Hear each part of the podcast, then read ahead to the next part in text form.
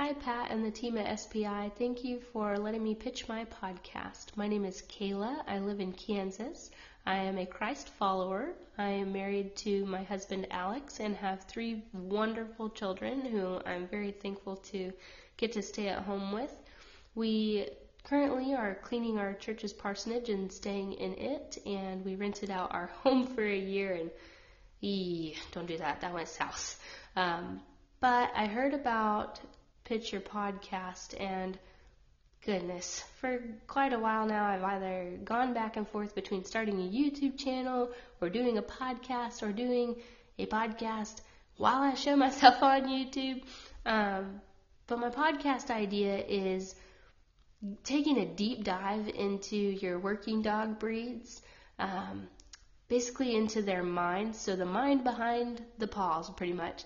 Um, and not your AKC classified working dog group, but your terriers, your hunting dogs, your police dogs, um, just taking a deep dive into them and why they were bred and what their purpose is for, and helping people decide if, you know, that kind of dog would fit into their lifestyle. I've noticed and had through my own experience, a lot of dogs end up in, you know, homes that they weren't supposed to be in. For instance, we had a Belgian Malinois who really sparked my just infant, I don't know the right word for it, just sparked my true enthusiasm for dogs. I've always loved dogs. Um, I had a rough childhood, and so dogs have just always kind of been a comfort thing for me.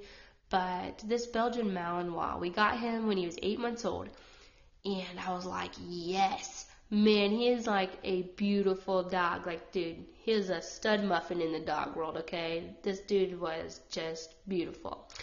And my husband didn't want me to get him, and I was like, hmm, get him now, ask for forgiveness later, get what I want. Yeah, I'm totally gonna get this dog. So I get a hold of the people and I drive out there and pay like 600 and something bucks for this dog, okay? And I get him home, and the first few days are going great. Like, this dog's a genius, okay? He lived outside in a kennel run for his whole puppyhood, you know, growing up to eight months anyway, so still a puppy, but up until eight months he lived in a kennel run. Very well taken care of, but a kennel run. And so he gets home, and I'm expecting like some trouble with potty training. Nah, dude, this dude, potty training was a cinch. Now, crates, on the other hand, did not go well, which I wasn't expecting since he was in a kennel for quite a while. So, anywho, get to put this dude in a crate and he destroys it, okay? So now I got myself in a pickle and this dog travels with me in my minivan whenever we go somewhere. Like, my husband and I are heavily involved in our church, like I mentioned previously. So, we take him to church in this crate and have to like ratchet strap it. Yeah, we were we were ghetto, dude. Okay, so got this dog ratchet strapped in the crate in there. We're not dog abusers. Don't judge me. Just hear me out. Follow the story. So he manages to get out and he like destroys this minivan.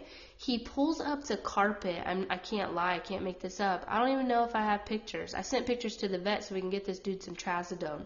But anyways, people are going to listen to this and be like, oh, you shouldn't have got him. You need so much exercise. Okay, well, there's an exception to every breed, and his only issue was separation anxiety. Okay, just listen. So he destroys some seat belts, and I'm like, oh man, my husband's going to get me. So we get the offer to move into our church's parsonage, and my husband looks at me. And he's like, "Dude, you got to get rid of your dog." And I'm just like sitting over here crying over this dog. So long story short, we find him a great home the the Hannah. Okay, my friend Hannah has him, and she has like, dude, he has his own Tahoe that he rides in, and he goes to the dog park every day. Okay, and she dresses him up. It's like he's living it up. So don't judge me. But anyways, so that really like.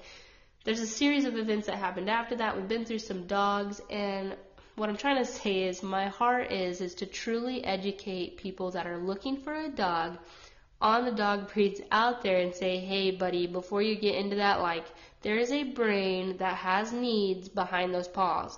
And let me tell you about them before you make that decision that could hurt your wallet, your family, the dog.